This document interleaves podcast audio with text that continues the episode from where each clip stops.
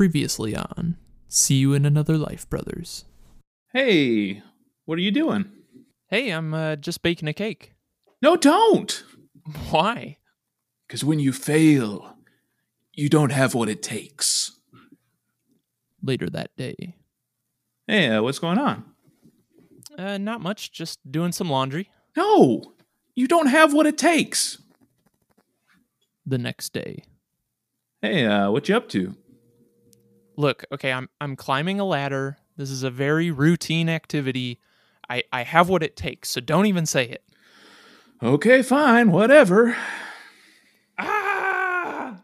You should have stayed down, bro.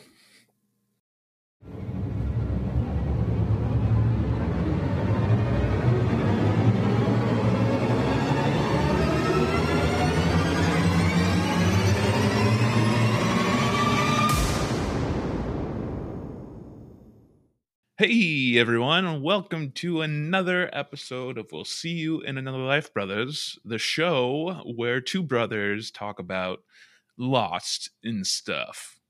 But mostly lost. We we don't really talk about the this stuff, right? It's just mostly lost, right? Maybe we'll get into some stuff today. I don't know. We'll we'll see. Oh. Yeah, we could talk about like, I don't know, politics, religion, uh, you know, others well, no, let's just talk about Lost. I'm, I'm not feeling that. We might uh yeah, we might that might be a little too edgy for us. Let's stay in the the safe safe comfortable zone of a TV series that was on like 15 years ago. But let's just Yeah. stick with that. That sounds good. Yes, or maybe we'll talk about the politics of Lost. I don't know. I, it, it doesn't feel right. No, let's just talk about Lost. Yes. So today, um, we are on season one, episode five. We're already at episode five. Crazy how time flies. But uh, episode five, of course, is White Rabbit, the first Jack episode. Hmm. Took them all the way till five to get to Jack, right? that is it is an interesting aspect of this that you know it was five episodes before we or four episodes before we get a completely jack centered story you know i mean Mm-hmm. Uh, it's just just an interesting aspect uh, but the, it, it shows you know that they were um, going with what the story uh, needed. They weren't just saying you know first off jack is the main guy so let's talk about him first. You know they they had stories that made sense for kate and then locke and then those inform you know and, and allow for uh, the story in this one to to make a lot more sense uh, I Yeah. think you know it, it feels a lot better that way. Mm-hmm. For sure. And there's also the formula I was mentioning to you before, where it's like, I think we really to, to do a proper Jack episode, you need to give Jack some time to get really tired and really haggard, you know, because otherwise, it's you, what's a Jack episode without Jack losing his cool? Um, just doesn't happen, right? So Right, and they so like in all these other episodes where where we're focusing on other characters, Jack is just simmering in the background, and then and then finally when it's his turn for an episode, he just he's amped up and he's tired and he's just Mhm. just raging. So yeah, it was time.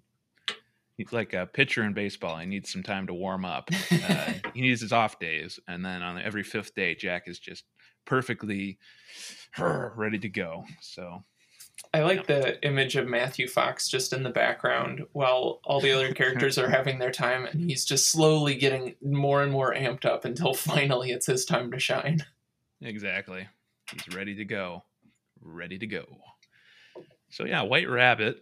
Um, this is honest personally for me, this episode is one that uh I know I knew about. I knew it's Jack episode. I kind of remembered a few things. But one that I I you know I was a little surprised at at some points um as we were going through like, oh yeah, that's right. That happens in this episode. So Mm-hmm. it's uh, kind of a fun fun one to revisit for sure. Yeah, for sure. I, I felt the same way. There there were a couple scenes throughout this where the scene began and it was like, oh yeah, that that's here. Wow. You know, I mean, Mhm. I I feel like I think of the beginning of Lost and I think of the pilot and Walkabout, and then there's there's other storylines that are kind of there as well, but those are the ones I, I think of as the big moments. But this one had a lot of big moments. You know, it's it's a it's a great episode, and I feel like I forget about it because it's almost in the shadow of one of my favorite, you know, scenes and episodes from a series with Walkabout. So, mm-hmm. Yep. Very good episode. Um, one of uh, one of the good ones. They're all good. Who am I kidding? Um, so let's let's uh, just want to dive into the episode. We can talk about let's talk about Jack. Um, yeah. So in this episode, um, we're presented, of course, with the opening, which I think is it's a really interesting scene because we get to see Jack as a kid. I think it's the only time we get to see Jack as a kid for the whole show. Mm-hmm. Um, his eye opening, laying there on in the at the playground, um, looks over and uh, poor Marc Silverman's getting getting socked in the chest over and over again. Um, and uh, then they got the great acting job by this kid standing over him. Stay down, Jack. Um, fantastic performance. Um, gotta love kid actors. Um, where's the Emmy? Where's the Emmy? But um, so we're presented right away with Jack. He has this choice where clearly he's already gotten. He's got the black eye a little bit already on the ground. He has the choice whether he's going to stay down or get up. Um, and knowing Jack the way we already do, I don't think it's all that surprising to see him get up.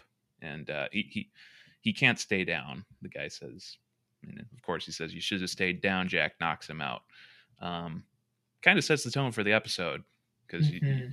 Jack is the type who he he just he can't let himself you know he can't let someone else who's you know he sees in trouble can't let them go, can't let it go, that sort of thing. So, mm-hmm. uh, thought it effectively set the tone for the episode. I don't know what you think about yeah, that. Yeah, yeah, it's interesting because I feel like a lot of this episode gets into um, like choices and decision making and and that sort of theme. You know, like what what choices are you going to make?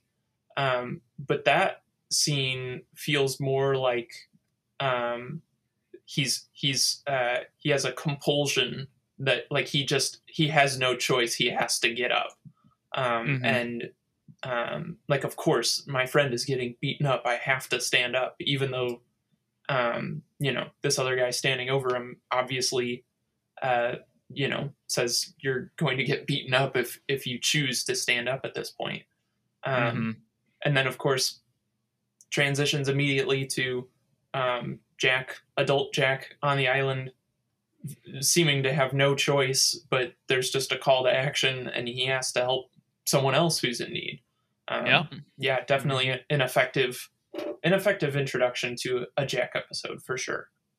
Yep, I think that scene, yeah, when you transition, Jack sitting on the beach and you got that woman all the way out there. That it's just an intense scene. Just mm-hmm. suddenly you're thrown into that very um, you just put yourself in Jack's shoes in that moment. You're like, wow, that's I. You're swimming out there. He's putting his own life at risk swimming out into that the deep waters there, um, trying to do that. But of course, it's Jack, so he's going to go out there. Um, and then, of course, he finds Boone. Um, and I th- I liked how the you know he, he, finds Boone, pulls him up. He learns that there's the woman still further out there, mm-hmm. and uh, you see the look on Jack's face as he's kind of deciding whether to go back in or stay out there and it's just it's one of those where you go what would you do um mm-hmm. tough tough tough spot and i mean i think i think we can both be in agreement here jack made the right decision obviously to bring boone back to shore. That's i mean mm-hmm. yeah i mean at that point boone was in trouble. Yeah. Yeah you're you're hoping that like man if it's it's so frustrating because you know you just wish there was a, another option like for jack to to somehow be able to communicate to the people at the beach. You know there there's still someone out here. You know is anyone else able to help or something? But yeah. they all think you know oh he got the person you know because they're That's so true. far out there um mm-hmm. that was one thing that i was thinking about this time watching it that like man, it, what a frustrating moment for him. He has to get back there and then go back out. Um, mm-hmm. Yeah, and the way they suspensefully have the music going and then they keep cutting between him, his face and then the woman all the way out there. Um, yeah, it's just such a gut wrenching moment. Um, and they, they play it very well, but yeah, it's, it's heartbreaking and you know, what else could you do in that moment? But of course he's going to beat himself up. yeah, of course. But I, I think it's worth noting that, you know, in both the flashback and in the the on island um, thing, Jack is presented with you know he's he he brings Boone back in, um, and he could just say, okay, I brought Boone back in. The, she's she's gone, but instead he goes, there's someone still out there. He has to get back in. Mm-hmm. Uh, in his flashback, he gets up, even though, I mean, you look at it, it's it's two kids who are a lot bigger than him and Mark Silver. You notice that about the those mm-hmm. kids. He has no shot. He has no shot in either of them, and yet Jack still can't help himself but to dive back in. He's so driven that it's impossible. He's not going to get to that woman way out there in the water, but he's got to he's got to try. So. Mm-hmm. And then, as you mentioned, that kind of brings us to the next scene where Jack and Kate have the conversation, and Jack is indeed beating himself up for mm-hmm. not. And it's not. It's interesting. It's not just he's beating himself up for not, you know, for letting her drown. He's beating himself up for not even talking to her. You know, it's that in the dialogue. He's like, yeah. I, the six days and I didn't say a single word to her. That whole thing. It's like he's everything about it. He's just I could have done more. I could have spoken to her as if that would change the outcome that, you know, if that would have prevented her from passing away. He's just, he's, you know, beating himself up, being way too hard on himself. I think we can both agree, right? It's just mm-hmm. way too hard on himself about this whole thing. But that's Jack, you know. Mm-hmm. He he says, "I didn't try. I decided not to go after her." You know, that's his line to Kate. Kate says, "You tried, but no, he he he can't get over the fact that he decided to do something that led to her death." That sort of thing. Mm-hmm. Well, yeah, it's just it's interesting because yeah, it feels like um, when you know when uh, you've messed up and then everything else you've done um, around that screw up feels like a failure uh, is what this mm-hmm. scene feels like to me where he you know like it doesn't matter that he didn't talk to her before this um, in the scheme of you know like he wouldn't have been able to prevent her death if he had talked with her but he sees that as a failure and then he sees yeah the decision he made that led to her death as a failure mm-hmm. um, and he's saying he's he's lying you know by saying i didn't even try and all that because he did. You know, obviously he he went back out into the water after Boone was safe. Um, but in this moment, it I feel like a, a larger theme of the episode is that Jack doesn't believe in himself in a lot of mm. this. You know that he um, he only believes in his like he he only sees his failures. Uh, he yeah. only emphasizes those in his eyes. So in this moment, after afterwards, he's emphasizing the failure when he did save someone's life today. Um, you know, and he he should at least give that some ground. You know, you, he should at least focus on the fact that Boone is breathing um, when they could have lost two people um, that day. But yeah, it's just it's interesting to see uh, what how they begin to introduce this theme um, throughout the episode of Jack focusing on his failures as well as the decisions that he made along the way. Yeah, and I also yeah I think you're uh, it he continues to go back to his failures, but I think it it this scene I was no I was paying attention to whenever Jack noticed it, whenever Jack sees his father on the island, you know, whenever he, he sees mm. him show up. And I've no, I noticed the pattern. Um, and it, it, actually stems back to the last episode we were talking about in Walkabout. Um, the first time Jack sees his father. Um, in that episode, he and Kate are talking about Locke right before um, he sees his father, and they're saying that Jack. Kate tells him Locke died, and Jack is just he. I, I, I you don't notice it in the I you know I didn't pay a lot of attention to it, but Jack is. I think he's doing the same thing he does with Diane with uh, Joanna, the woman who drowned, Mm. in that moment where he's like, Locke died. I could have done more to save Locke um, and then Mm. he sees his father um, and then of course in, in this scene with kate um, he's beating himself up he says i didn't i didn't try uh, i decided not to go after her. and then that's when he sees his father Hmm. um, and the way i interpret that and you know that kind of goes into my interpretation his father the way i see it it's the monster showing up as his father. And i think later in the in the series we kind of get support for that. But in Mhm. this in this episode it's the monster showing up at when he's at his weakest when he's at his most isolated or his most vulnerable because jack is um you know he that's when he's experiencing his greatest fear which is failure um and that's when the monster knows he can prey on that because guess who he's showing up as as we find out Hmm. the man who instilled that in him his father Mhm. um so that's the way i'm kind of seeing that uh playing out there but I think that totally makes sense. I mean, yeah, it that is interesting that like because th- that makes sense of the fact that um, he showed up in the previous episode too. Um, you know, in that and- in the moment that he did was when they, you know, thought that Locke was gone and Jack, you know, was thinking like, oh, I should have, I could have done more. Um, I really like that interpretation because it just gives gives more um, substance to it, uh, other than um, oh Jack is hallucinating or Yeah. oh it's just the Man in Black, uh, the monster, you know, just doing something um, to mess with him. You know, it's uh, it's strategic uh, then, and I like that uh, that way of seeing it. it. That just makes a lot more sense. yeah it's like what locke is pointing out to jack later in the episode where he says what would you say as a doctor and he says just a hallucination he says but what if what if it's not Mm-hmm. it's kind of looking at that going what if there's a reason for this and so Mhm.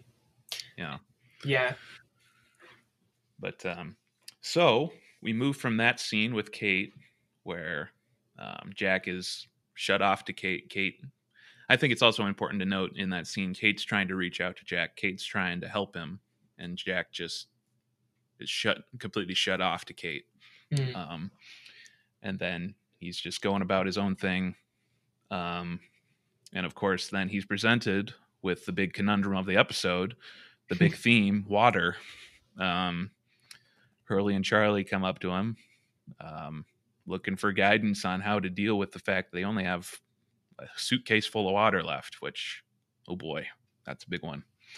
Um, which like kudos to the the writers for thinking of realistic um, Mhm. issues that they would come across you know within just a few days of being stranded there like yeah they not only do they need food which they needed in the last episode but now they need water you know they they weren't counting on being here for more than you know a couple days uh, Mhm. and i just think that's kind of kind of cool that it wasn't they didn't just immediately jump into all the mysteries of the island and then there all these other issues are you know kind of sidelined it's like there's a whole episode about they just need water Yeah.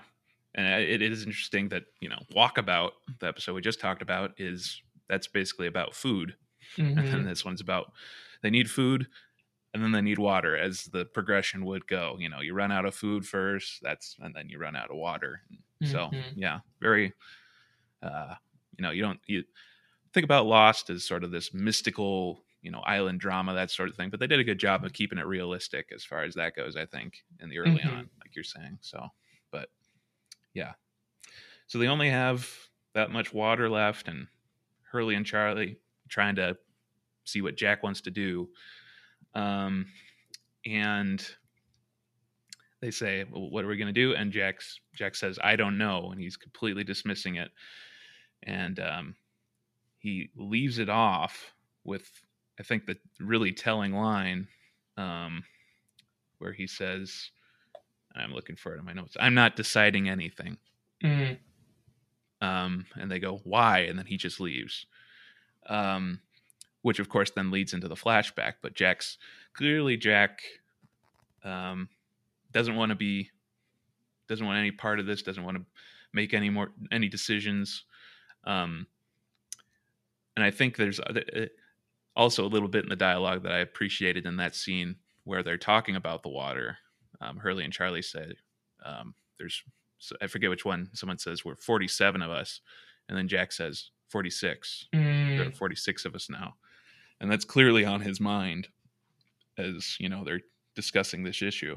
He's dwelling on his failure, and he's now presented with another decision, and he doesn't want any part of it because he doesn't want to fail again. You know, Mhm. I think that's what we're seeing Yeah. here.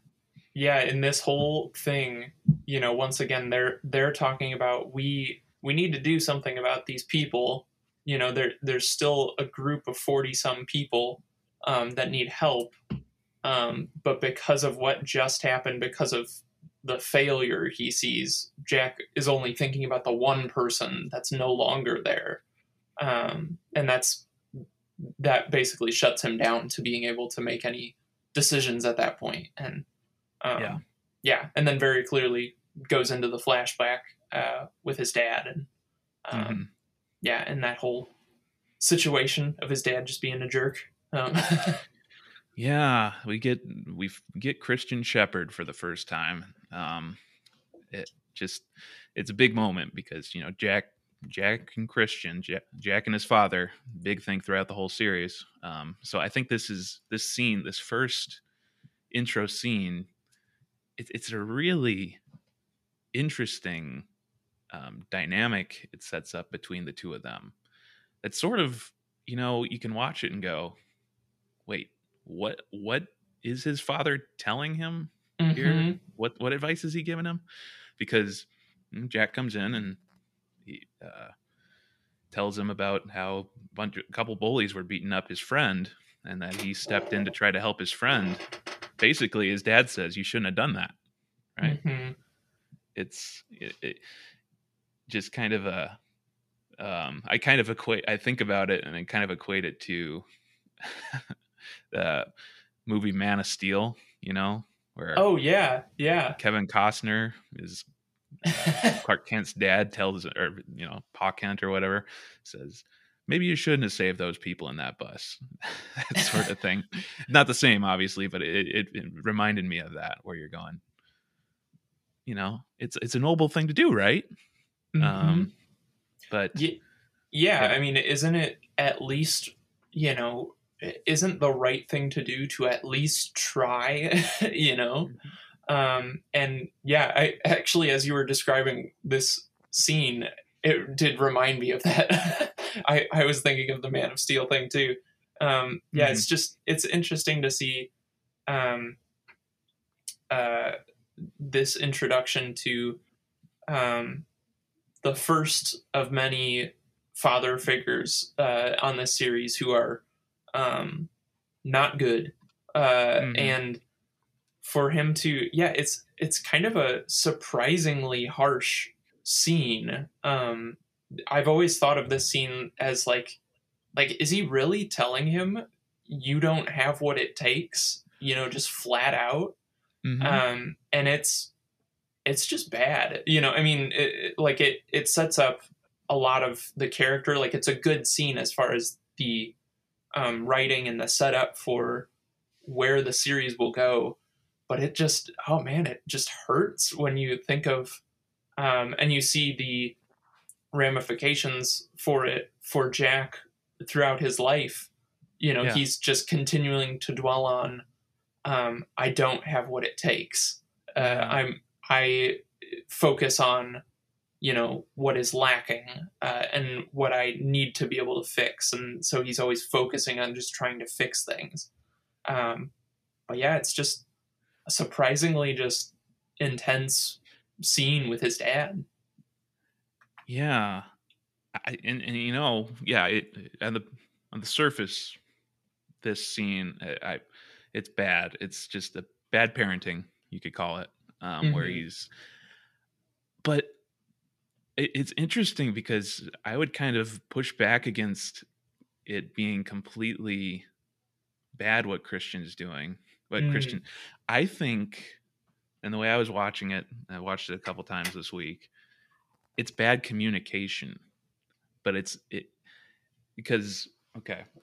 So what mm. he's saying to Jack is, um, he's telling him about the the boy on his table who died. You know, he says, and he he was able to, you know, the the boy didn't make it, but he was able to come home, you know, have a have a drink, enjoy Carol Burnett, that sort of thing. Um, and he says, uh, even when I fail, how do I do that? Because I have what it takes. And he says, don't choose, Jack. Don't decide. You don't want to be a hero. You don't want to save everyone. Because when you fail, you just don't have what it takes. Mm. Um, and I think that line, the, the the first half of the sentence, because when you fail, you just don't have what it takes. Um, I think Jack only heard the second half, mm. but the first half is kind of important. It's he's basically saying you you're too you it's going to eat you alive basically this desire to save everyone because you don't have what it takes to let you you're too you're you you're too gung ho about you know wanting to save everyone. There's such a thing as um, wanting it too much. Mm. But uh, and in yeah. that scenario, then so that's really interesting. So in a way, he's you know almost uh, you know, I think later in the series they get into how Jack doesn't have good like bedside manner. Mm-hmm. Um, in a way, his dad doesn't either because he's telling him you know he's trying to help in a way by saying you shouldn't do this because it will be bad for you you know he he's actually saying you um you will dwell on that failure or or something along those lines um and that will lead you to bad places um, yeah that's that's interesting yeah i mean yeah it, it, it does just sound harsh Mm-hmm. But that that's a really that makes a lot of sense. That's man. Yeah. That's hard but as a kid to hear. I think it's also important to point out in the scene what's Christian doing? He's drinking. He's got that mm. glass that you know, he's got the the, the ice sound effect there that opens mm-hmm. the scene. I think it's telling where Christian's saying, I have what it takes to let this go. What what does he have in his hand? He has a, glass of alcohol. That's mm-hmm. what it takes, right? Because he can't handle it. That's the thing that, you know, Christian says, I have what it takes, but he's drinking himself to death because mm. he can't let go. The only way he's found to let go is he's drinking.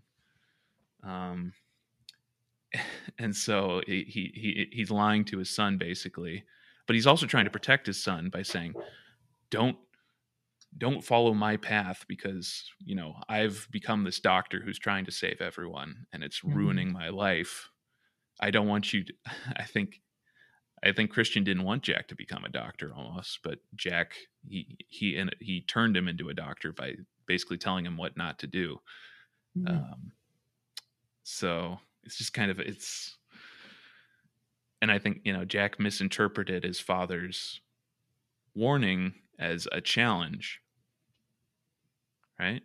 Yeah. Where he he's like, oh, I don't have what it takes. You don't think I have what it takes? i will show you I have what it takes. I'll become the greatest spinal surgeon you've ever known. Um, and you know, it clearly he, as we see with Jack, he goes down the same sort of path as his father. Mm-hmm. Yeah, this is a scene that kind of it's it's well very well written and very well executed it sets up both of those characters trajectories well you know i mean for for jack this will propel him you know in a lot of ways or foreshadow a lot of the ways that he will you know fail or uh, continue to pursue things uh, throughout his life and then you know, with that view of Christian saying, you know, I have what it takes while he's holding a drink and explaining that to his son. Um, Mhm. You know, obviously he ends up drinking himself to death. You know, I mean, it's um, Mhm. it's interesting to see. Yeah, it's just just a very good good scene setting up uh, Yeah. both of those stories very well. Mm-hmm. Yeah, and I, th- I like the writing too. The writing is well done, where you know Hurley and Charlie are trying to have Jack make a decision, and then we come to the flashback where his father literally tells him, "Don't choose, don't decide." Um, just really well done, where it's flowing really well from one thing into the next. The whole episode just flows really well from flashback to island. It all kind of melds together. Um, Yeah, I agree. I know we talked about when, when we were talking about doing this show, uh, this podcast. We were talking about well, maybe we should do it like structure the episode where we talk about the character on the island, and then we talk about off the island, and then we talk about everyone else. You know that sort of thing. But I Mhm. think this one they're too intertwined, and we're probably going to find that again and again, where it's just the flashback and the and the on island stuff. They work way too well together to talk about one and then talk about the other. Mhm, for sure. So then we come back to um, Jack on the island, um, sitting there, kind of stewing in that whole thing, and then he's um, confronted by Boone, um, which is an interesting scene. Um, I know you, we've talked about it already, where Boone is. Like we, we've established Boone is Jack without the, you know, the experience or the know-how. Mhm. Um, so Boone is really angry at Jack for um, saving him and not the woman, um, because he said, "I was fine. You should have saved her," um, which is completely unfair. I mean, we're drowning, dude, right? Yep. Yep. Um, it, it's funny to see uh, Boone, yeah, who we've characterized that way uh, in relation to Jack, who is also mad at Jack for not saving, for not saving the girl, um, even though you know, like he saved your life. You know, be, show him, give him a little credit, but yeah, Yeah. both both of them are mad about similar things. Yep. So, and I think the conversation is kind of fascinating. The the line that I wrote down stuck out, stuck out to me was um, where uh, Boone says, um, he says, "What gives you the right? Who appointed you our savior?" Mm. Um, and it, right then, that's when Jack once again sees his father in the jungle, um, which I think is important because it's it's Jack is you know Boone is really kind of pressing on a nerve for Jack where he's like he's getting him at that uh, sensitive part where he's like, "Who did appoint me the savior? Why am I in this position? Why should I be a leader?" Mhm. and of course then he sees his father because he's at his weakest point um, and then of course he goes running after him into the jungle of mystery yep. which yep well um, i think running into the jungle of mystery it looks like we're about at time for uh, to take a bit of a commercial break uh, that sounds good to you That's an appropriate time, of course. What will happen to Jack? Will he survive? Find out when we come back on. Um, see you in the life, brothers. I guess. Was that good? That was great. oh, thanks, man. All right. we'll be right back. Welcome back to We'll See You in Another Life, Brothers. Um, when we left off, Jack had just run into the jungle of mystery after his father. What shall happen next? Ooh, I'm on the edge of my seat. I don't know about you.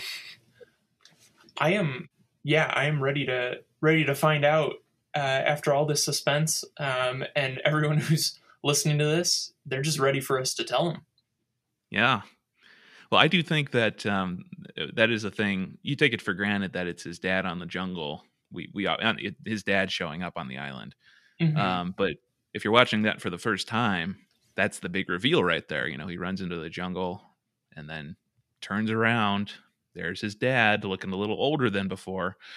Um, and uh, I think uh, Matthew Fox pretty much sold it. That's how you would respond if you saw your dead father on a mysterious island. That's falling backwards, um, completely shocked. Yeah, Yeah, But, Matthew uh, Fox does a good, good, very good job in this episode. Um, Oh, very yeah. believable that he is running on very little sleep and is very exhausted and and all of that, and now seeing yeah the ghost of his father. I wonder if they, uh, the the creators of the show, knew they'd need to have a guy who could act so burned out so often. Um, if, when they when they cast uh, Matthew Fox, I wonder if they're like, okay, Matthew, how would you how would you act if you only got two hours of sleep for a week? Um, I bet they I bet they had some idea that we need this we need this guy to be high strung. and yeah, they got him. at least you know yeah i mean i feel like uh oh, from that very first episode you know I, I remember us talking about the scene where uh, he and kate where, where kate is stitching up his back and all that he he feels very believable very intense but also just a little bit like he might be crazy um Mhm. and from the beginning there there was a little bit of that um not because he's not because he's a crazy person but because he's so driven and so intense that you're just Yeah. kind of like, oh, is is he about to go off the deep end? You know, um, and this episode is definitely a good example of that for sure.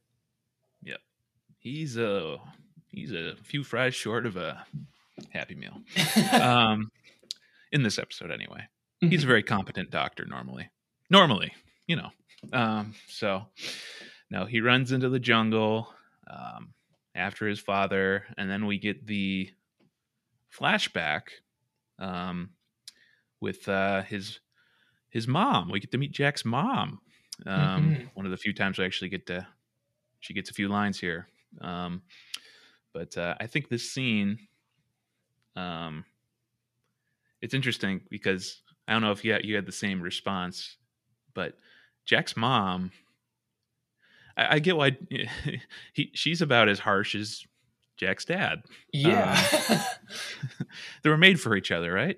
Um, but uh, yeah, she's um, the line that I that I wrote down was uh, he was right about you. You don't understand the pressure.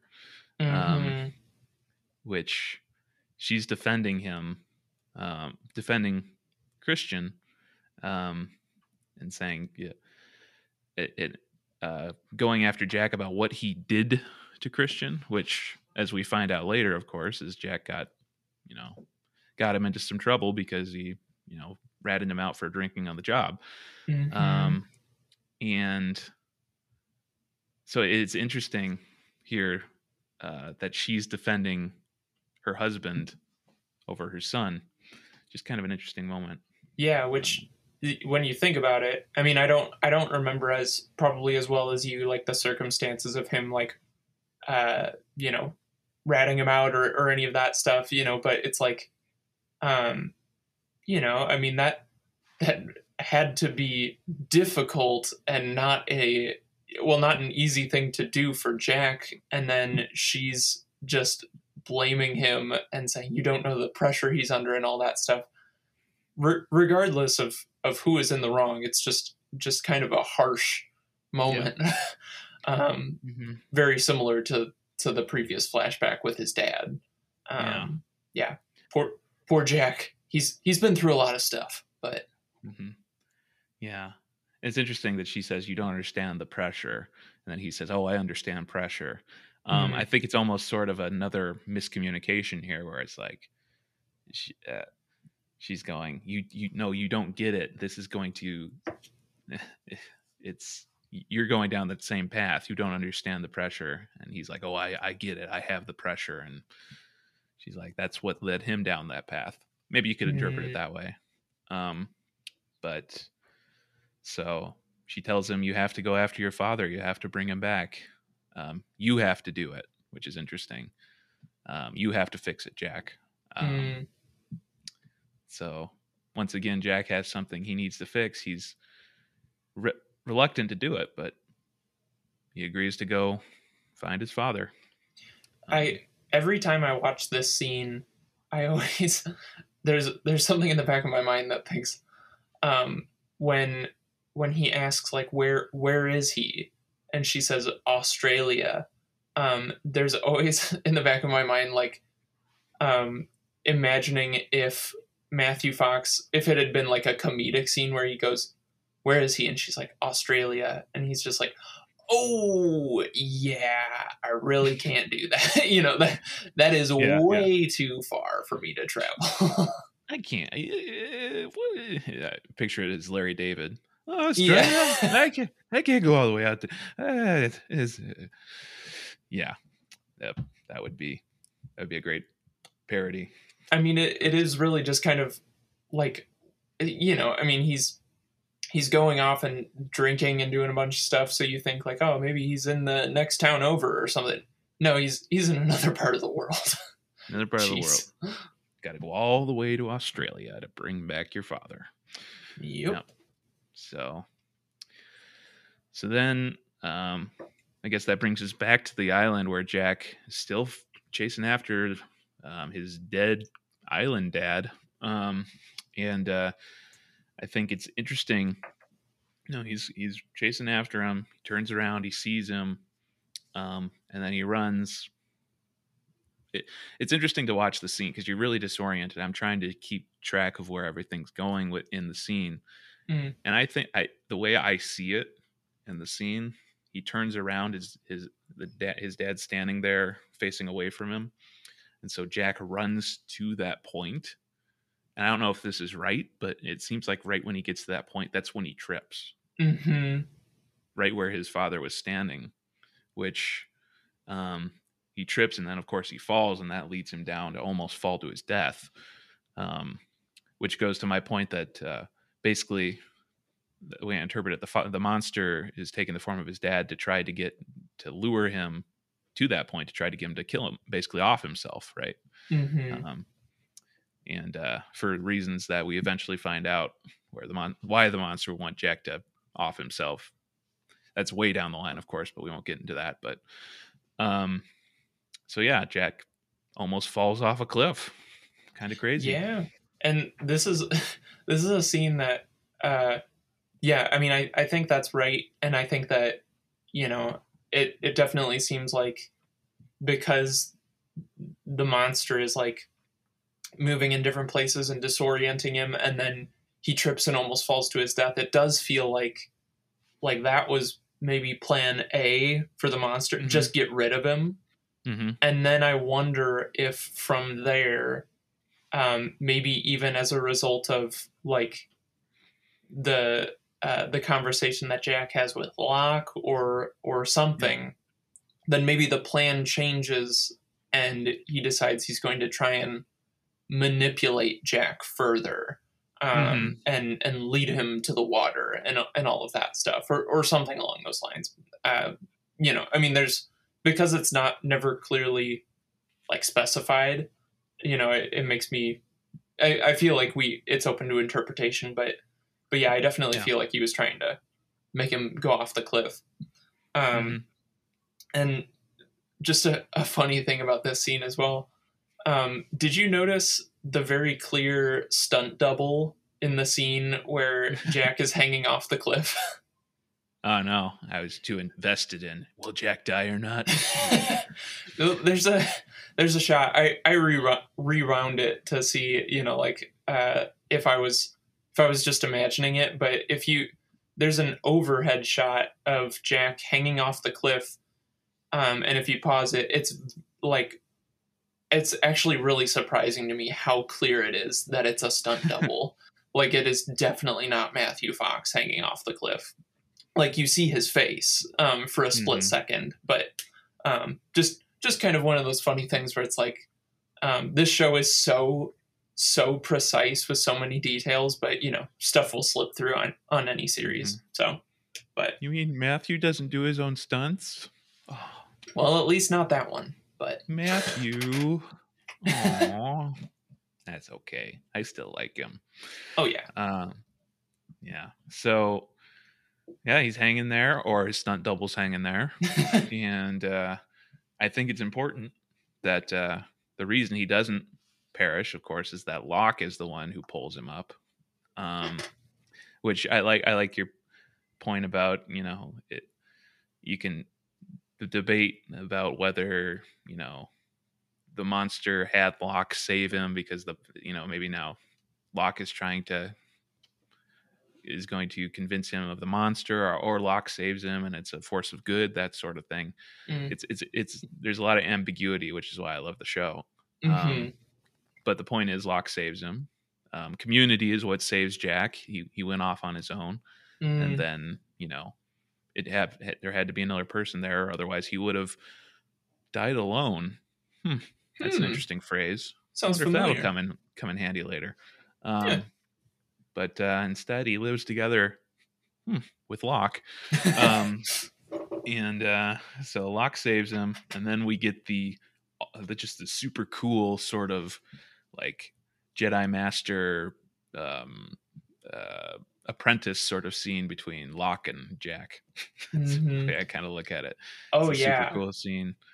Yeah, because this is really the first scene we get between the two of them, which and it eventually becomes this awesome thing where you know you just they do a great job later in the series where you're like Jack and Locke scenes become super rare, and when they happen, it's just epic.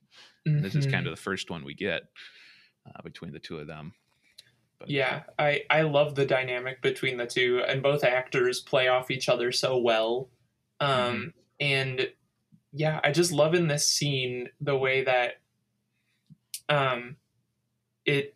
I feel like without being uh overt or like too subtle.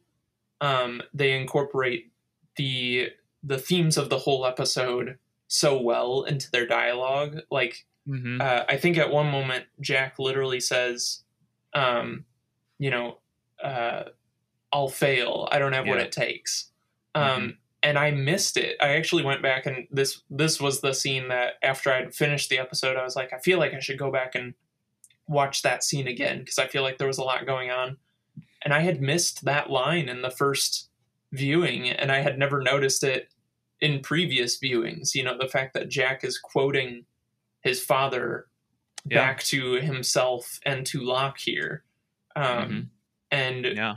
it seems to me like this is um, the point where, you know, I mean, it, this conversation eventually leads to um, Locke saying a leader can't lead until uh, he knows where he's going, and that whole thing. And I feel like the trajectory of of Jack's you know character development in this episode, this conversation is the turning point because up until this point, he hasn't, you know, in my interpretation of of things, I feel like Jack hasn't thought of himself as a leader, mm-hmm. but only as a guy who just knows that he needs to get stuff done. He he needs to to fix things. He needs to just keep pressing forward. Um, but now people are looking to him as the guy who needs to make decisions.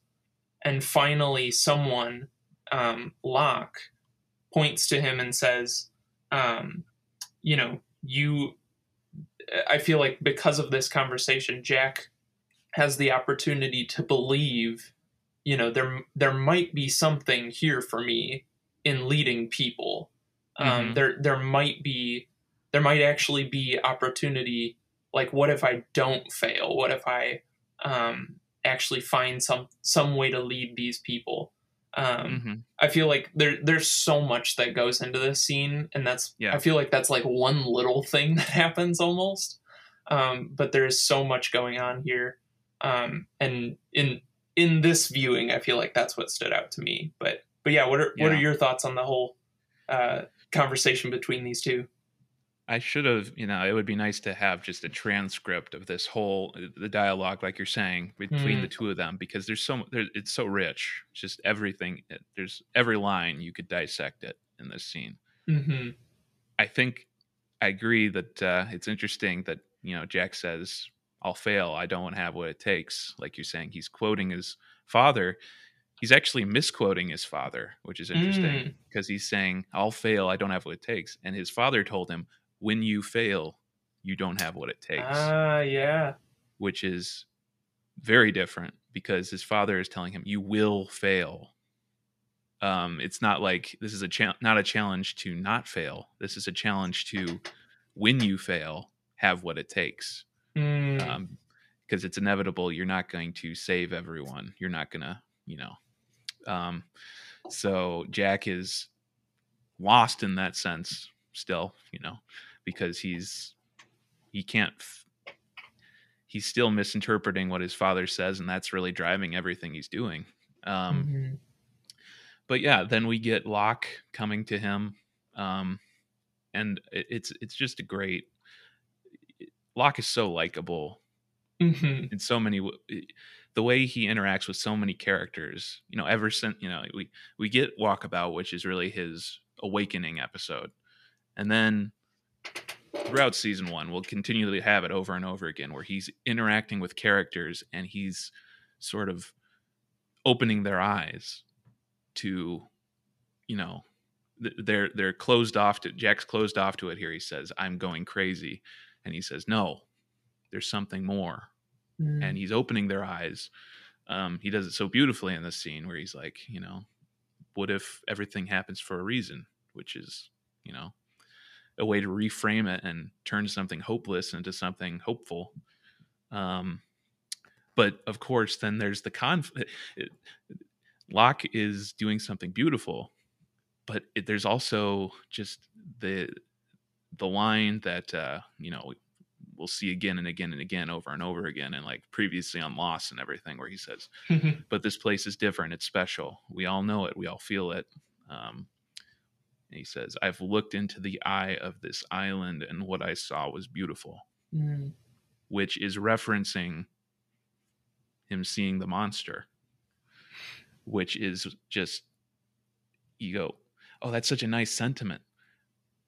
But you realize he didn't look into the eye of the island. He looked at the the antagonist of the island, and the the antagonist fooled him into thinking, oh, this is the beautiful thing, and the, this is the pinnacle of this island. This is what it's all about. Mm. Um, so there's that tension where it's like, you know, Locke has Locke has pure intentions. Locke is a good guy, but it's tainted, right? Um, Mhm.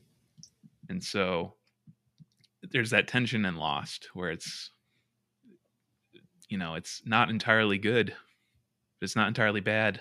It's just it's just a great moment with a whole lot of meaning in there, and we could, I mean, we could debate it for hours, right? Yeah, well, and it, it's cool because I feel like that's one thing, you know, as we're talking about with the whole series in mind uh, with our rewatch, I feel like um, you could easily get um, completely taken up in the, you know, uh, the monster and what does it mean and what are the Mhm. what does the island mean and all of that stuff because i mean like that's the the large mystery that's so fun to theorize Mhm. about and it is fun and you know like i think that's i mean that's part of why we wanted to do a podcast it's just fun to talk about all that stuff um but also like lost is a series about human beings Yep. good characters you know good and bad and how they um interact and continue on in the midst of all that stuff how they mm-hmm. press forward and try to make sense of um, what is happening around them and i think you know people lose can lose sight of the fact that this series is about you know jack and locke and not quite as much about um, you know in, in the overall grand scheme of things it's about the island and it's about all of the mystery and stuff but i feel like people forget about the fact that it's also like centrally about these people and what they do um, Yeah. because of all that stuff and how they um, live and carry on um, in the midst of a monster on an island or seeing a ghost of a person like what do you do in that cir- uh, circumstance But yeah yeah there's the the mysteries of the island there's the monster there's everything but yeah i, I like what you the way you put it it's jack and locke their relationship it starts here where Jack is Jack is troubled. Jack is burned out. Jack is at his wits' end. And Locke comes to him and he looks at him and he says, "Look at this island. Mm, It's beautiful." And he's trying to he's trying to open his open Jack's mind up. He's trying he, he not just trying to open Jack's mind up, but he's trying to have connection, you know. That's what Locke is all about. He's trying to have a connection between him and Jack. Mm. And I think it, you know, in this scene at the end of it, you know, I, I, I, I was thinking about it. I'm like, Jack actually does come a little bit over to what Locke is saying because, you know, Jack wants to go with him at the end, and Locke says, "No, you should stay." I'm mm, thinking, why? Jack didn't go with them. Jack didn't go back. Jack stayed mhm. and and that that to me is evidence of you know there is something in jack that wanted what locke was saying to be true um and of course he's also seeing his dead father so he's like maybe there is something to this um so one interesting one last uh, aspect of this because because of that moment, you know, where Jack is like, "Oh, I'll come back with you," and and Locke says, "No, you need to you need to stay and like see this through." I I just love the fact that Locke tells um, Kate and Sayid like, "I'm gonna go out and I'm gonna get the doctor and we're you know we're gonna figure this stuff out." And he finds Jack and then he's like, "No, no, no, go chase that ghost," you know, yeah yeah yeah like do do your thing and uh and we'll be fine. And it's like well you know the doctor is kind of essential to to Mhm, keeping mhm. everyone alive. And you know he's presented jack with this very kind of logical um conversation you know like well what would you say as a doctor and everything? And then Mhm. suddenly says like well what if what if it is true? What if what you're seeing is actually real? You should go follow him and Yeah. you know and you need to see this through um i just love i just love locke it, it's Yeah, just yeah, kind of a funny um you know turn of events that he's like no no no stay out in the stay out in the jungle figure figure your stuff out and then you can come home Yeah.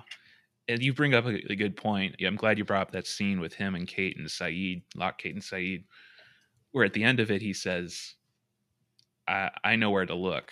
Mm. When he's going after Jack, and I'm going, What?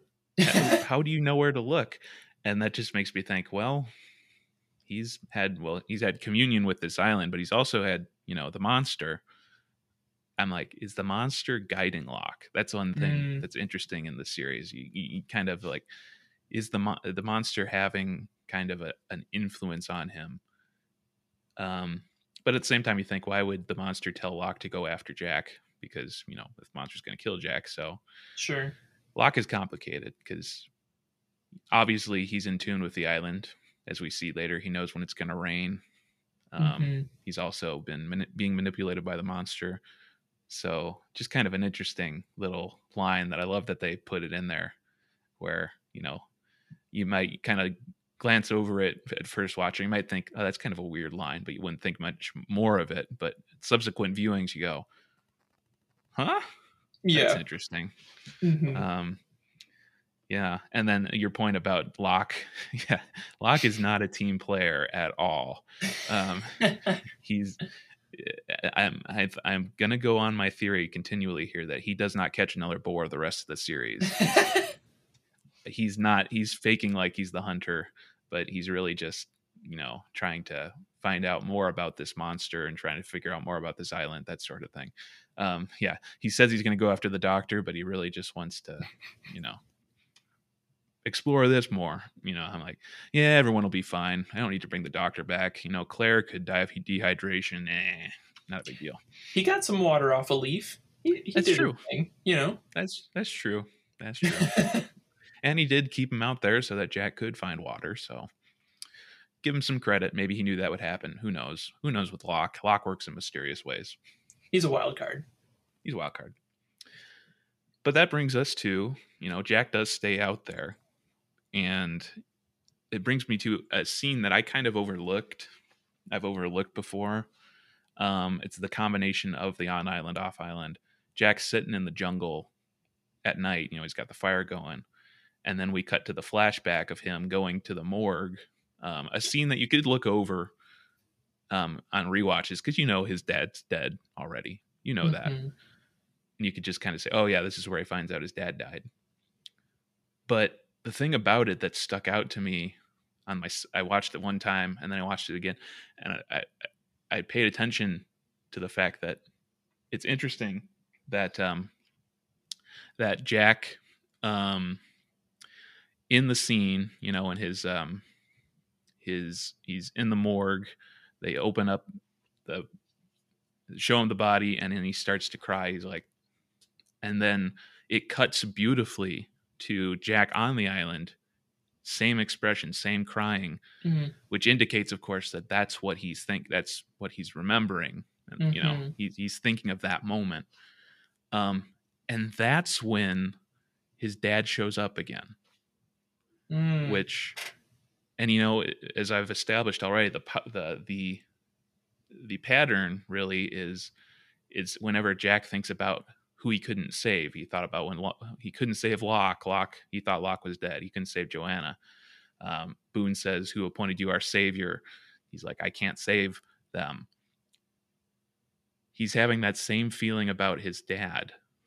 He Mm. couldn't save his dad, um, which I don't think I thought I framed it that way before.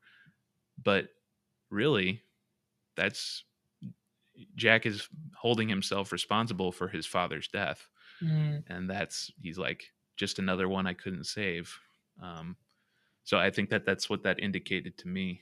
I Um, love that interpretation. I mean, that makes so much sense. You know, it's just following in in the same pattern that we've already seen, um, and and I mean, like the flashback and everything indicates that you know that he he's dwelling on that moment, um, and thinking about uh, that here at the fire, and then he sees his dad again. Um, Yeah. I I think that's really cool, man. mhm. Yeah, yeah. I didn't know if you had any other thoughts on that scene, but that that I, that's one you kind of overlook, right? Is Oh yeah, often, yeah, yeah i like- mean i didn't i didn't really think much of it yeah even this time and Mhm. other than the fact that um, i think the only thing i you know i try and take some notes as i'm watching the episodes to remember stuff the only thing i wrote about that whole scene was matthew fox is so good at crying yeah, yeah. um, Mhm. he's That- i mean I- he'll prove that again and again but what a what a great crier he's just somehow he's able to do it um, and show so much emotion and not be like i don't know i mean it, it's like funny but it's also like he's just such a good actor Mm-hmm. But- Yep. Yep. And of course, yeah, I- it's just a. I agree. I wrote that too. I'm like, the first time I was watching through the morgue scene, I'm just like Matthew Fox. Great. I mean, that's brilliant acting. Um, Mhm.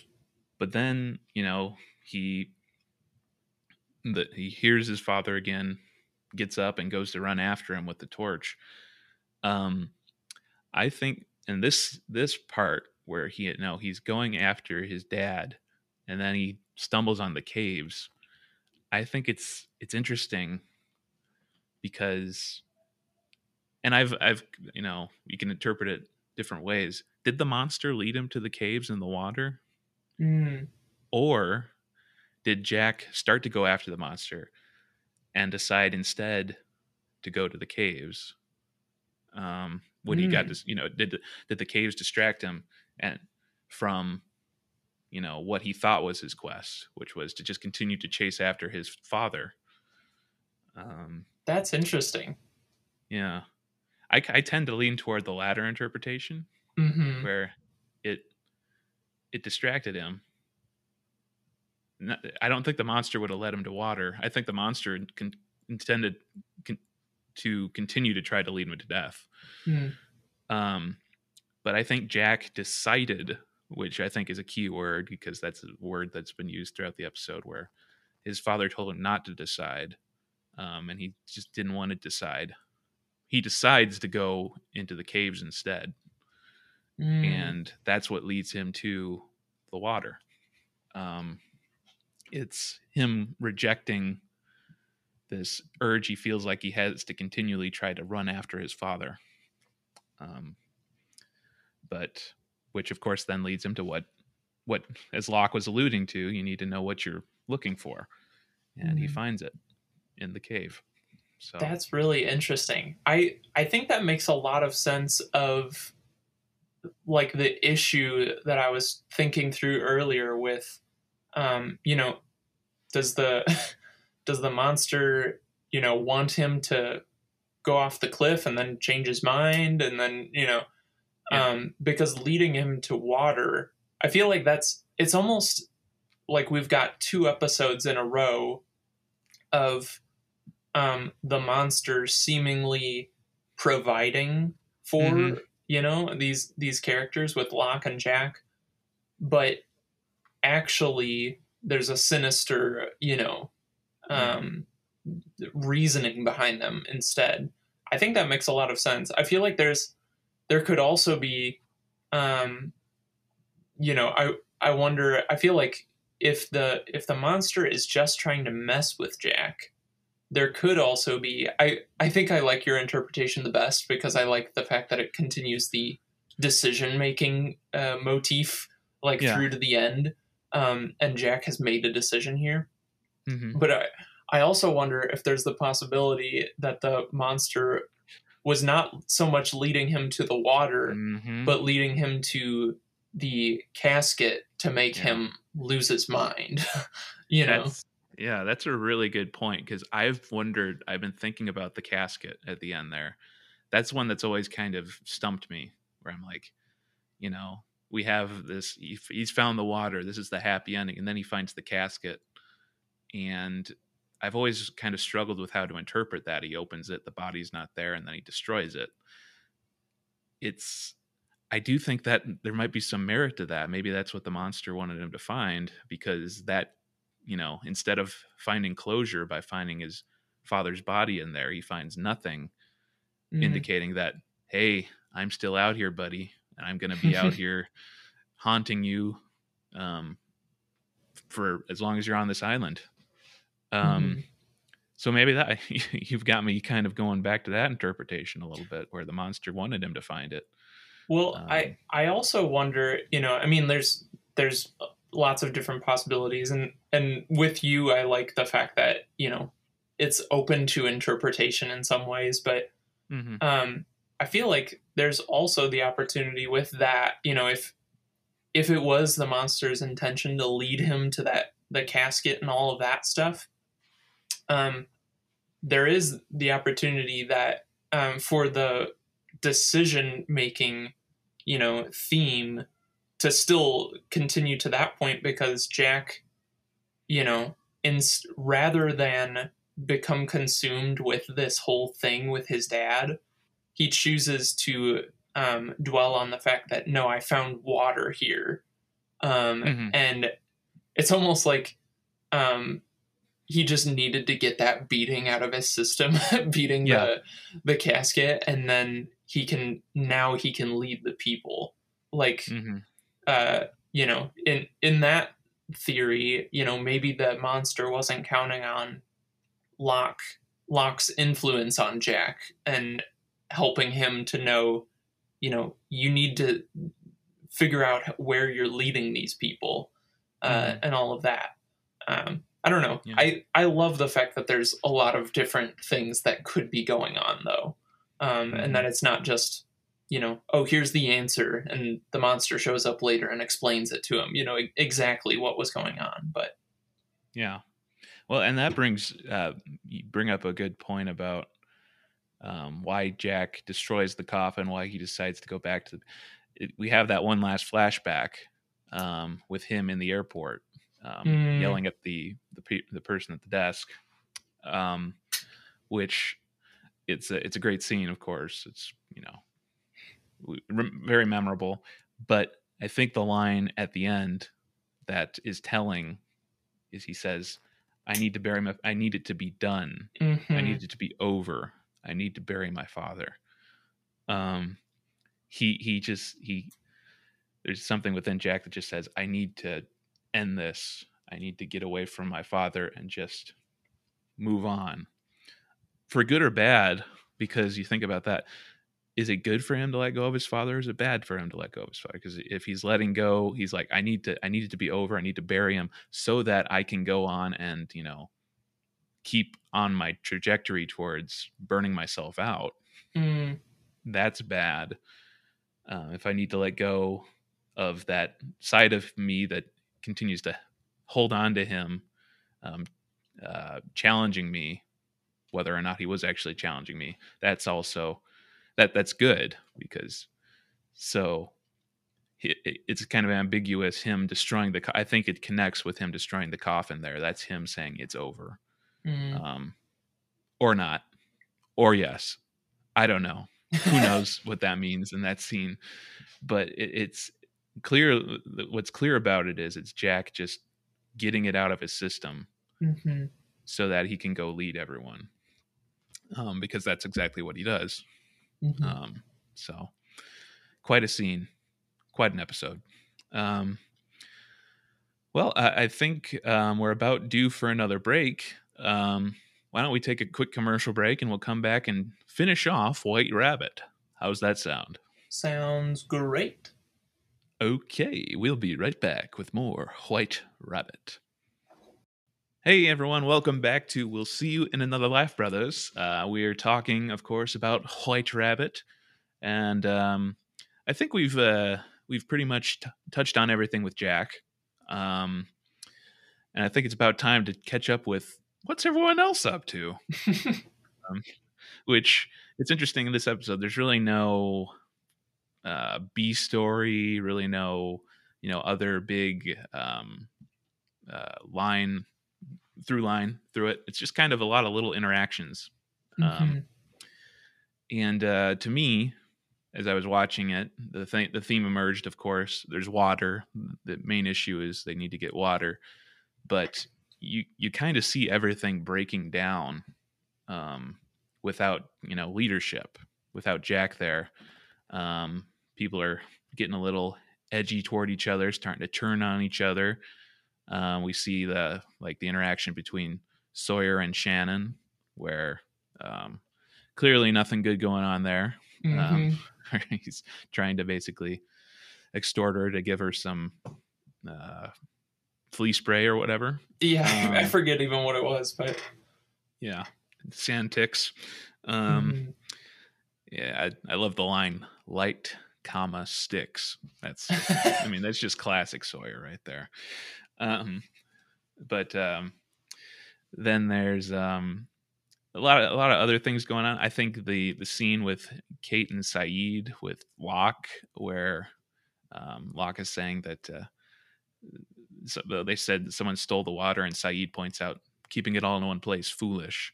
Um, Mm, there's the clear result of Jack not taking the lead there. Hurley and Charlie didn't know what to do, so eh, the water got pinched. And as mhm. of course we find out later, it's Boone, which I think it's Boone, right? Boone actually did take the water. I mean, there's because there is the part where he says that uh, Jack was bringing water back, which made me think, oh wait, is it just Jack bringing water back for Claire? And there's a misunderstanding there. But no, after that he says someone had to take charge. It would have, you know, he kind of starts saying that, yeah, I took the water because I felt it was the right, you know, for everyone. Yeah, and it, it I think he said something like I, I took it, but then it it escalated and everything's got out of hand. You know, like I, he was gonna bring water to Claire earlier, but then uh Mhm. You know, like you were saying, because no one was in charge, things got really out of hand and heated.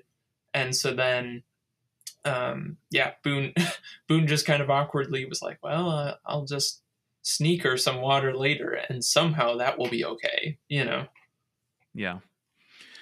And I think it's, you know, there's a lack of, I, there's no leadership, and there's also a lack of communication between Mm. people. Um, I've noticing throughout. There's the scene, which I thought was really nice between Charlie and Claire. You know, when Charlie basically, when, Claire basically thanks Charlie for, you know, actually talking to her, looking her in the eyes, and she says, "People don't look me in the eyes here. I think I scare them." um, clearly there's just people aren't living together there's that phrase again interesting Hmm. um, but uh, Charlie looks at her dead in the eyes and says, "You don't scare me," which is really sweet. Oh Uh, yeah, I love that little moment there. Yeah, really sets up their relationship well. I think. Mhm. But um, yeah, and then there's Sawyer. The whole thing with Sawyer, they think he stole the water, and uh, I just the moment where he, after they interrogate him and basically find out he didn't, he throws the sheriff's badge to Kate. He says, "Seeing if the new sheriff, seeing as you're the new sheriff in town, might as well make it official." Um, just kind of a. Uh, we're seeing martial law take place basically now. You know, Mhm. Sawyer's pointing that out. It's like we're all turning on each other. It's it's getting ugly, um, as only Sawyer can. And Mhm. there's no leadership. There's no communication. It's all breaking down. And Sawyer identifies in this episode kind of two new roles for people because he he identifies, um, you know, kind of Kate and and maybe in addition Sayid together, you know, as as kind of like the sheriffs, you know, the the ones in charge, and then he also uh, identifies Boone as the new number one most hated guy or whatever Yeah. at the end of the Mhm. episode. It's just kind of interesting as as all these side interactions are happening.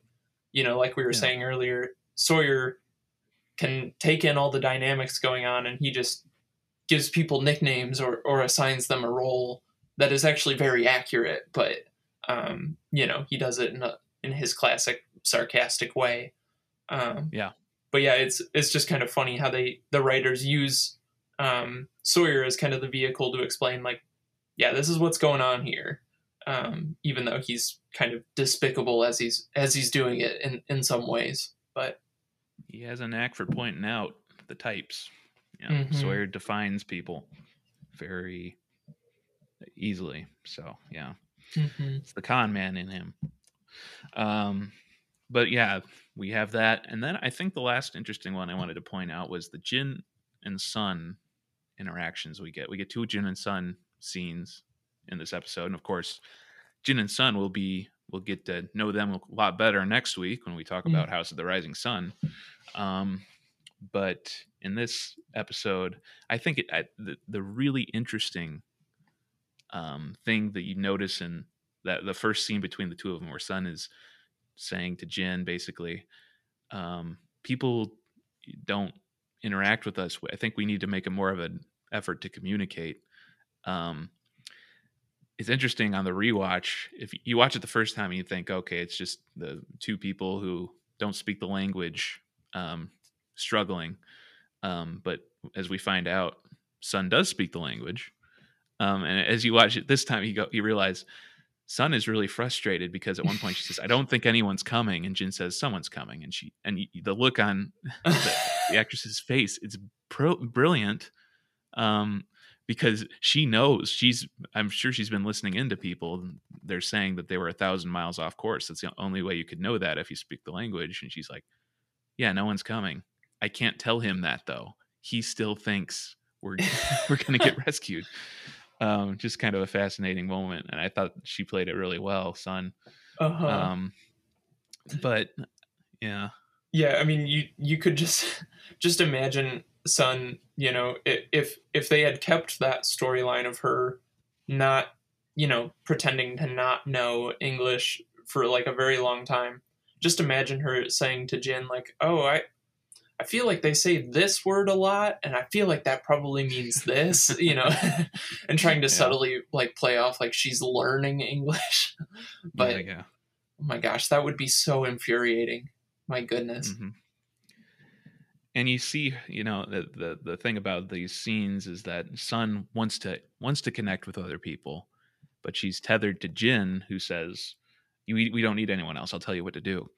Um, we see that already. The dynamic between the two. She wants to be free, and he's kind of holding her back. Um, which we'll get into that more as we actually do Mhm. see the the dynamic play out. Um, but so yeah, just an interesting interaction between the two of them. And then, of course, it's resolved at the end by Sun thanking Jin for getting her water. Um, and that's what husbands do. So it's kind of sweet. It's same. Jin, Jin means well. Yeah, I I like the fact that they included that because it it makes him a little bit more of a human character before they even do their whole the episode of of the two of them, um, and shows you know he's he's not he's not just a you know a guy who is mean to his wife. He's just not just a controlling guy, but there is an element of him saying like like oh, I, I'm doing some of this stuff because I actually believe that is my role and that is how mm-hmm. I show my care for you and my love you know and um, it is just kind of an interesting I, I love how they incorporated that into the episode in just kind of a one line you know that shows oh there's more going on here than just simply oh he's a controlling guy um, before we even get their their own you know kind of standalone episode mm-hmm. Yeah for sure yep so we'll get into more Jin and Sun next week, of course. And so that should be fun. But so amidst all this chaos, you know, yeah. it, it climaxes in, you know, they're gonna be basically, as Jack puts it, they're gonna crucify Boone for taking the water. Um, and of course, Jack shows up just at the right time um, and delivers the speech of the show. Right? this is, I oh mean, what gosh, can you say yes. about the, this speech? it's it's it gives you chills. I mean, it gives me chills every time I watch it. Um, it's a great great moment. Um, the the whole uh, thing from start to finish. I mean, even just the way Jack says begins it and says, you know, it's it's been six days, and then he continues on with with his speech from there. Um, just such a mm-hmm. good uh, summary of everything that's been happening in this episode and now that he's beaten the crap out of that coffin, Jack with yeah. with a clear mind can come up and just say, "Here's here's what we need to do," you know, and mm-hmm. and yeah, just so so well written, so well delivered, and perfect for setting up a lot of the themes that will be going on for the rest of the series. And I think it the you know, it's a great line for the whole series. Obviously, at a macro level, live together, die alone. That's that's Lost. That's they got to learn to live together. They got to, you know, otherwise it's, and we see it throughout. There's the some people learn to live together, some do die alone. Um, but I think it's also in the the level of the episode. I do think this episode brilliantly built to that in Jack's own storyline because we see him kind of grappling with his fa- the passing of his father who died alone. Um, and i think that uh, that really he, he's basically this is jack mourning the loss of his father. Um, because we I, I don't think we think about it very often but the, the fact is jack's dad died right before he got on the plane he found his he basically came, found out his father died, and then he got on the plane. He's known his father has been dead for like a week, um, and I don't think he's had a mm-hmm. chance to even mourn him. Um, so, and in in mourning him in this episode, he he came to the realize the lesson is that we I can't do what my father did and go off on my own, or I'm going to die like he did. So, um, mm. but uh, I I love that uh, yeah, I love that um, analysis of it because it's like, yeah, we forget that that happened so so soon before he um, before the crash, and it yeah, it gives context to that speech that we often remember out of context. I I forgot that it was even in this episode until it began to happen, but um, I love I love the fact that yeah, it's coming from this place of uh, a guy who lost his dad, and through this journey in this episode, kind of comes to the place of, you know, being able to grieve that, to to move beyond it, and say like it's done. Uh, I can move past it now. Um, and the conclusion he reaches there is that we need each other uh, in order mm-hmm. to survive, to to find that we can live. You know, we actually need to live together too. Um, yeah. yeah, I I think that puts it in a really good light and um, can easily be forgotten when when you just remember that phrase that they'll throw around a lot from from then on. Live together, die alone. Um, but yeah, just a just a great scene. Yeah, and I do think it's important. You know, that's it's like you're saying, great scene, but the, the little tag we get on the end after that, um, where Jack and Kate have their second interaction of the episode. The first interaction ended with you know Kate trying to reach out to Jack and Jack pushing her away basically and saying I got to go do stuff. um, this scene, um, Kate asks him, "What'd you do today, Jack?" and Jack starts it off with a normal Jack answer with I just had to work some stuff out. But then he does open up to her at the end and he says, mm. My father died. And I think that shows that it, Jack's not just making a speech and not living it out. He makes the speech and then, yeah, I can I can tell someone about this now. I'm gonna you know communicate, um, which I think is a nice little thing at the end. That's a little bit of a ray of hope for Jack, where you know I'm not going to be mm-hmm. this loner like my father was, who just runs ran away. I'm going to reach out to Kate. So mm-hmm. I love that, and yeah, it brings it back to like it's a.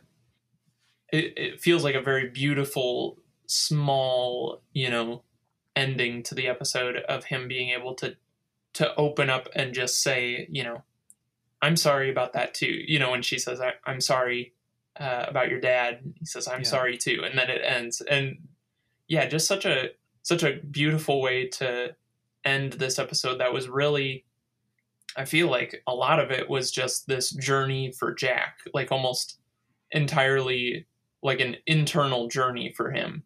Um, mm-hmm. And it ends with him being able to to lead people, but also open up to someone else at least a little bit here. Um, mm-hmm. Yeah, he's he's done raging. He's Matthew Fox can simmer down a little bit now, and yeah. uh, he can yeah. uh, he can lay low again for a little bit and um, mm-hmm. yeah i just a just a great finale to a great episode and the first episode that ends with um, it's not the actual track uh, titled mm-hmm. life and death but mm-hmm. it's the theme that they use in in that song that gets used uh, throughout so much of the series and so many so many yep. uh, poignant moments for the series. Uh, Michael Giacchino again gets a shout out. So good. So. Yep, a beautiful theme. Yeah, for mm-hmm. sure. Um, yeah, I will. There's one thing. Yeah, I, I, like you brought up that I'm sorry. I'm sorry too. Um, I do think just to put a bit more attention at the very end that line that where Kate says I'm sorry and then Jack says I'm sorry too and Kate kind of looks at him at the very end. I kind of noticed that where she kind of gives him an odd look, like, why would you say I'm sorry too? Hmm.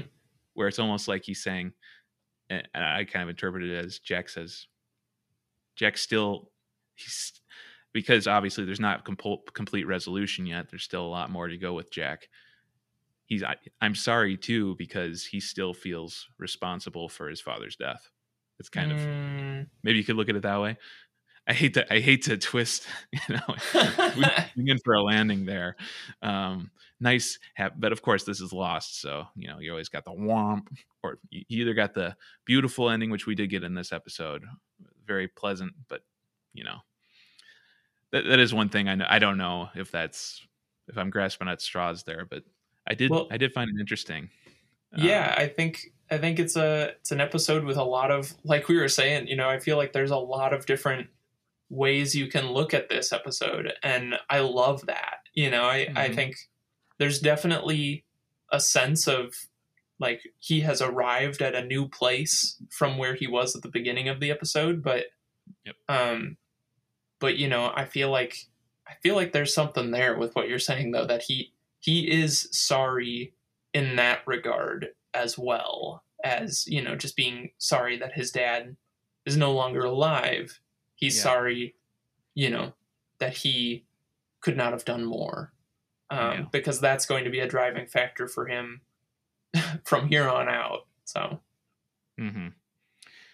good old Jack. this guy, he is intense. um, well, I think that about uh, about covers it for good old White Rabbit, a classic episode of Lost, if there ever was one. Um, mm-hmm.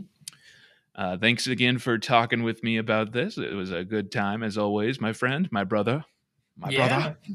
Of course. Yeah, always happy to happy to talk Lost with you. Yeah. Well, we'll have some more Lost to talk when we join you next time for House of the Rising Sun, uh, the the first Jin and Sun episode. It should be a good old time. We're gonna have a lot of subtitles to decipher. Um, it's gonna be great.